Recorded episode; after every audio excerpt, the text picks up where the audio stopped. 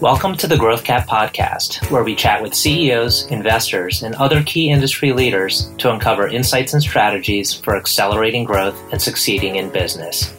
I'm your host, RJ Lumba, managing partner of Growth Cap. In this episode, we chat with General Stanley McChrystal, who retired from the U.S. Army as a four star general after 34 years of service.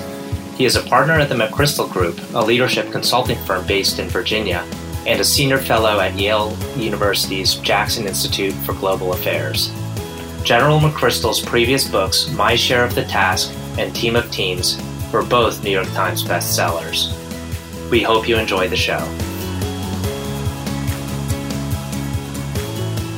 So, General McChrystal, absolutely honored to have you on our podcast. You know, we spent some time thinking of the right guest to have, you know, in terms of our leadership series, which we've been conducting for some time now. We're just so grateful that uh, you can spend the time with us uh, today.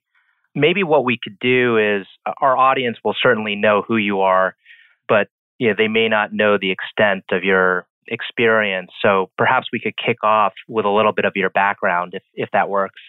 Sure, RJ, and, and it, thanks for including me in this. It's a real honor, uh, and please call me Stan you know, like a lot of people, I, I went into a business when I was young. I entered West Point in the U.S. military when I was 17 years old. My father and father's fathers had been career soldiers, so it was pretty natural fit. I stayed in the Army for the four years at West Point and then 34, a little more than 34 years after that.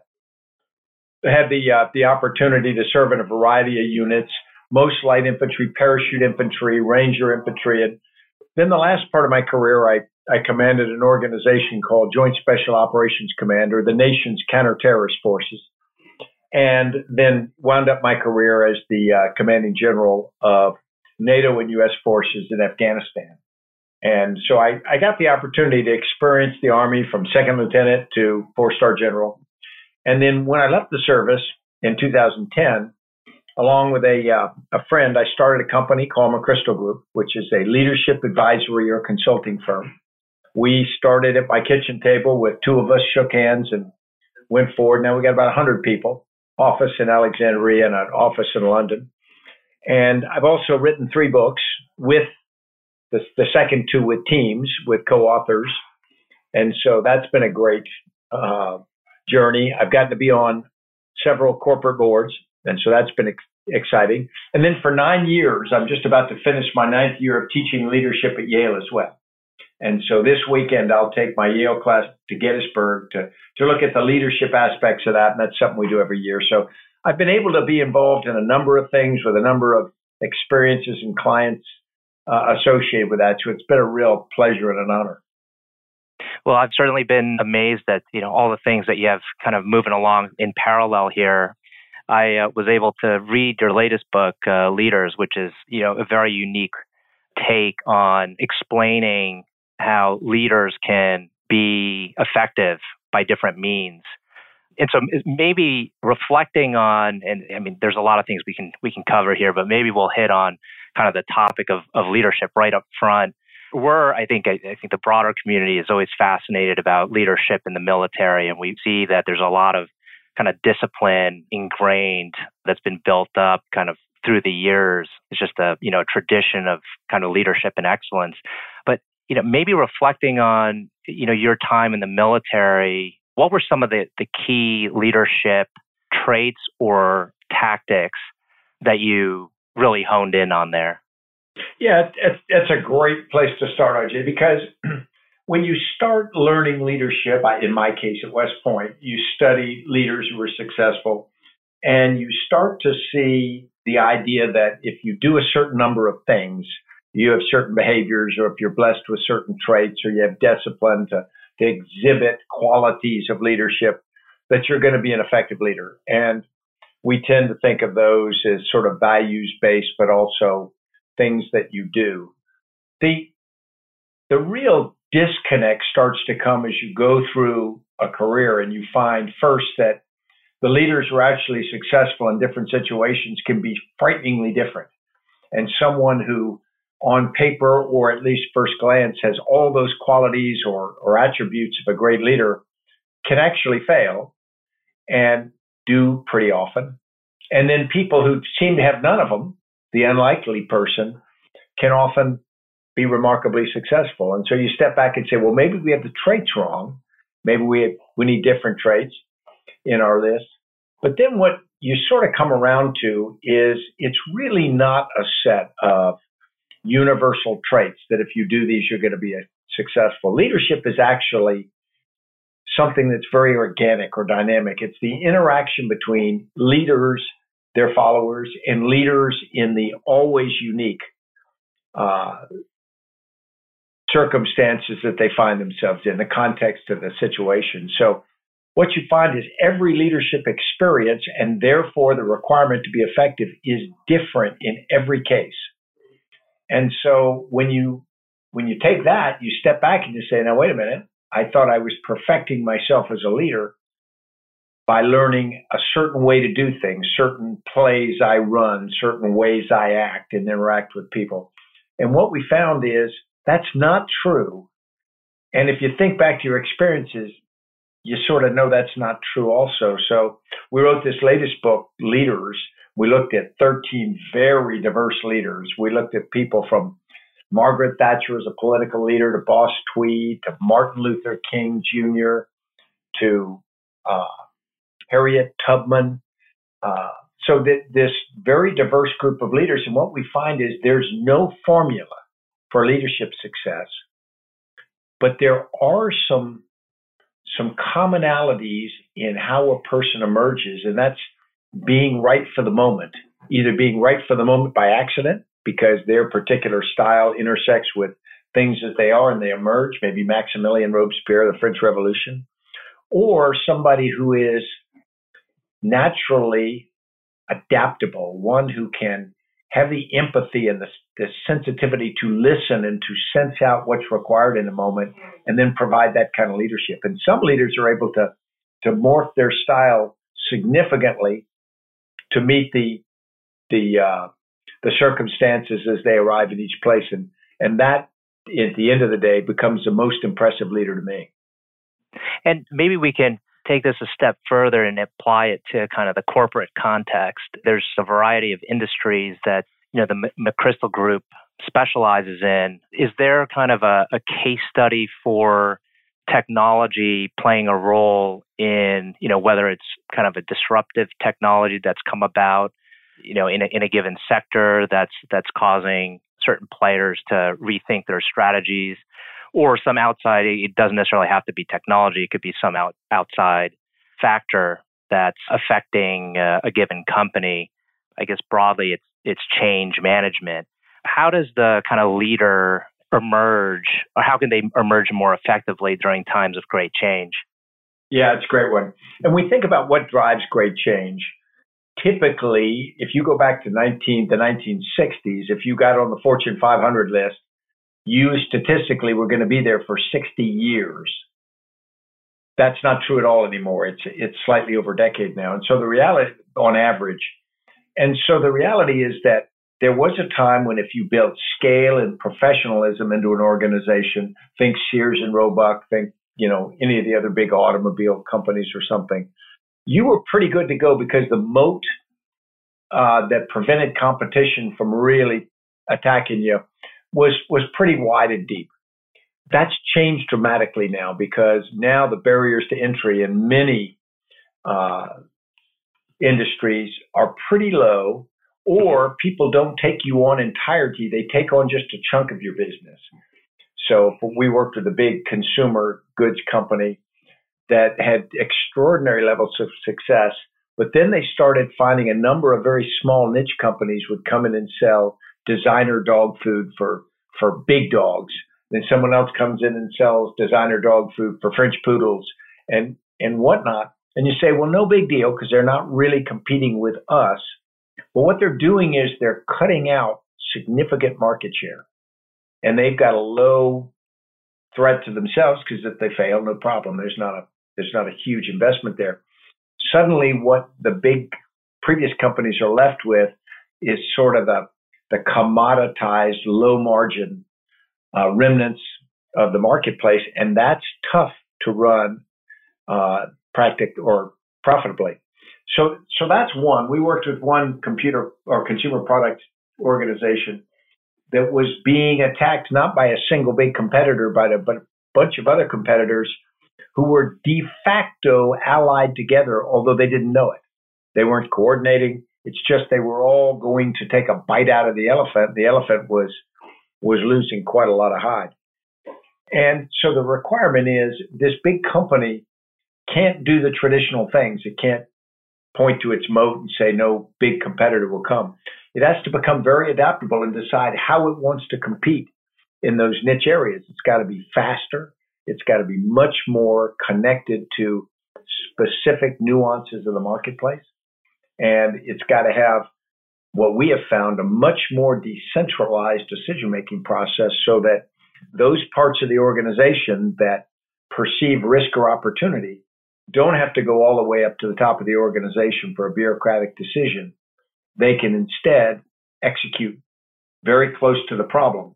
And we found with information technology, you can you can do those kinds of actions and keep the the main corporate headquarters informed much more rapidly than people think. The biggest challenge now is the cultural part of that.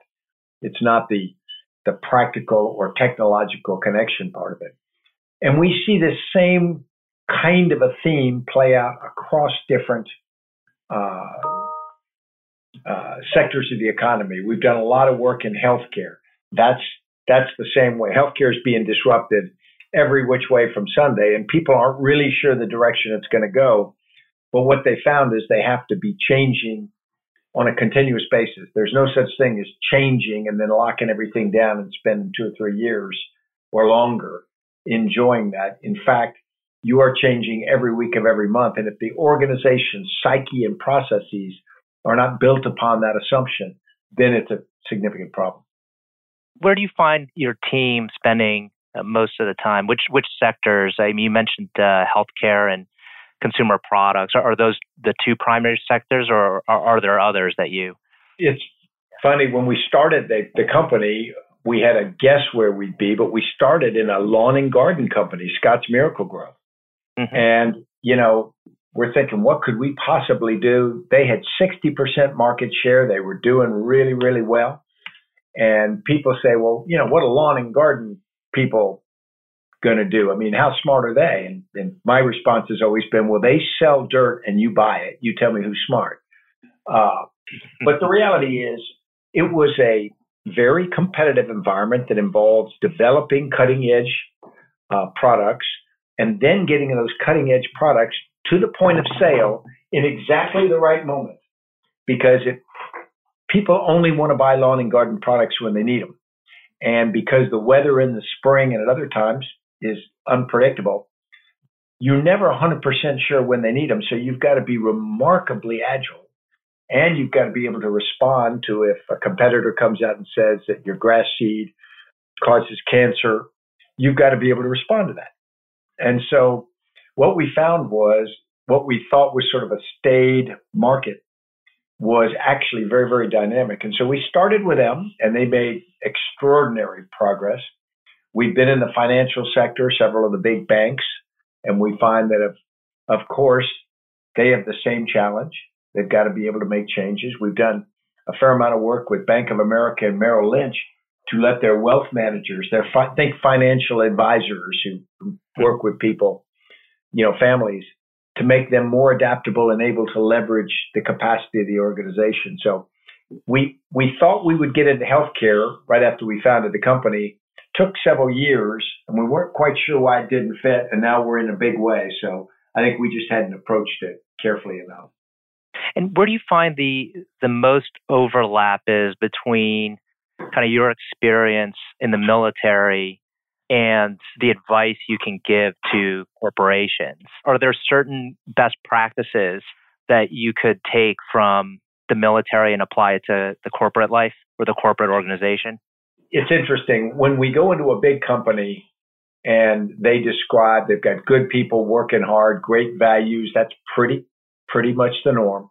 But they've got a fair amount of bureaucracy and process which slows them down we find that our military experience is almost perfectly aligned with that. And we will joke with people about, you know, the military invented bureaucracy and then perfected it. And so we work in a number of big companies that, that have that same challenge, that have scale, great professionalism and commitment, like the U.S. military on the part of their members. But you're trying to change something that has been created over sometimes centuries, but typically decades for sure. And you, you're trying to make a cultural change in response to market forces. And, and that's remarkably difficult to do. And so what we do is we go into those organizations, typically do a diagnostic or analysis, which gives them a, a pretty fascinating picture of how their organization actually functions. And it's always different from the org chart. And then when, when people understand how their organization functions, they can start to say, well, we could make these incremental improvements in our, in our outcomes by these points of leverage. And typically those are not difficult to find. And they just mean you got to roll your sleeves up. But as we work with firms, it's their change. We don't come in and tell people, okay, you got to restructure, you got to fire these people here's a package of slides, give some money, and we'll leave. What we do is we come in and we work with them and give them data, and then work with them to figure out what they, how they would want to change, and then we stay with them through the change because I think you need that partnership to to get to the point where they've got a sustainable change that is actually going to last for a long time. How are you able to kind of like structure the right team for a given client? Yeah. When we started, we had myself and another former military uh, member who started the company. We hired some people that we knew. So there's a certain DNA to this organization that is really rooted in special operations forces from the U.S. And then over time, we brought in some colleagues from the CIA and other parts of government. But that's really only about 30% of the company. I mentioned we have about 100 people, about 30 of a military background of some kind. As we've grown, we brought in people from industry, a senior exec from Dow Chemical. We brought in the president of Scotts Miracle-Gro that I'd mentioned before. We brought in a former undersecretary of the Air Force. So we brought in people to round out our team, to give us different perspectives, different backgrounds. And then at the younger age, you know, we, we hire a certain number of people out of universities and then at, at the middle age, or at the middle grade, I'd say, uh, we bring people who've had this breadth of experience. And what we're trying to do is come at every problem without a military mindset or a strictly commercial mindset, but blend those with very experienced leaders who are adaptable. The key thing is it's not just what you did. It is, do you have the mindset to be the kind of adaptable leader and help partners become adaptable to build relationships that do that. That's really, we think, the competitive advantage that we uh, we reinforce. With all your kind of experience to date and, and all the success that you've uh, achieved, are there certain kind of core tenets that you you live by that you feel are kind of the foundation of how you operate? Yeah, there are. Um, the first thing is I, I think a lot of military people learn from the military certain values or habits, you know, personal self discipline, focus on something, treating people like they matter because in the military, your people are what you have and they have to take care of them and so build relations. So I think those things are sort of basic. I would say the biggest thing is, and I was taught this as a lieutenant, never forgotten it. If it's stupid and it works, it ain't stupid.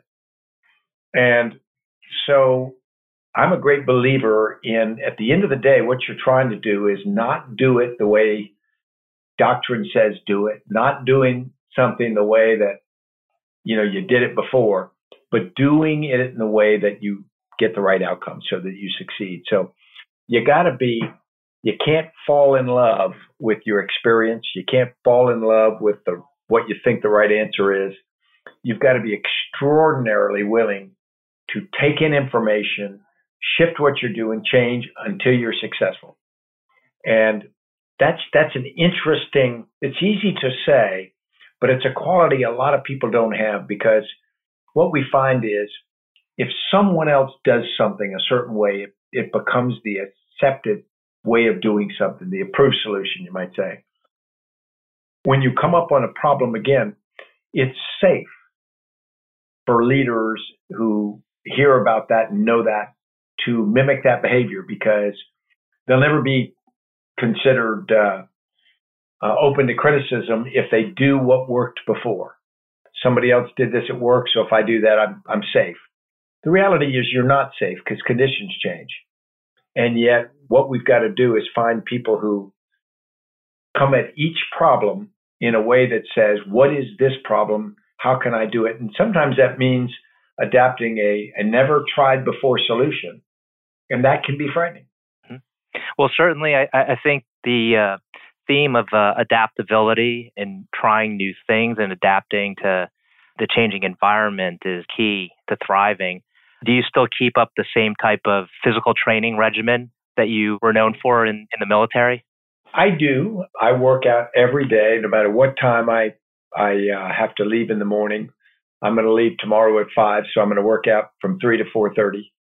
Um, and you say, "Wow, that's that's impressive. You're so self-disciplined." No, it's now a habit, and I have learned that if I don't stick with that habit, I make myself unhappy, and so it's easier for me just to to stick with my habit.